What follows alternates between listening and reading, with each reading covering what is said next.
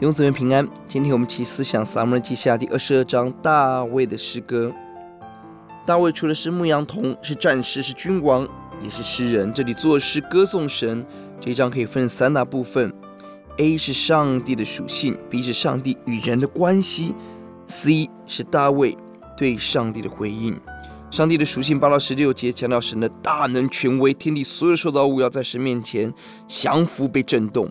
二十六二二十八节强调神的公义、慈爱、完全清洁，乖僻高傲者得到公义的对待。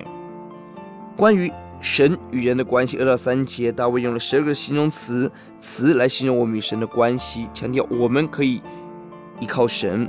第三节说：“我的神，我的磐石，我所投靠的，你是我的盾牌，是拯救我的脚，是我的高台，是我的避难所，我的救主啊！你是救我脱离强暴的。”就在最大的危难中，大卫选择大大的投靠神。神是我的磐石，我的山寨，救主神，岩石投靠的盾牌，拯救着高台避难所，救主脱离强暴，当赞美的。这是大卫在困难中对神大大的经历，也是这样的危难，使大卫有勇气去走神的道路，一生蒙福。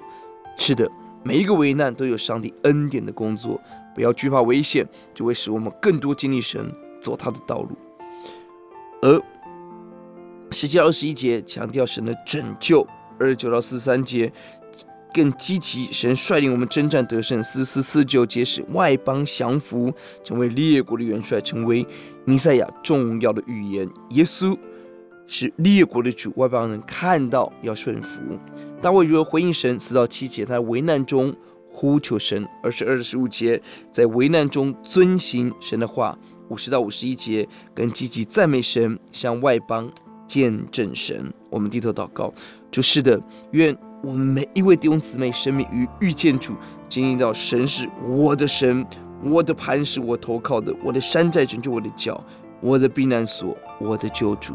主让每一个困难成为我们大大经历你、大大认识你、大大荣耀你的机会。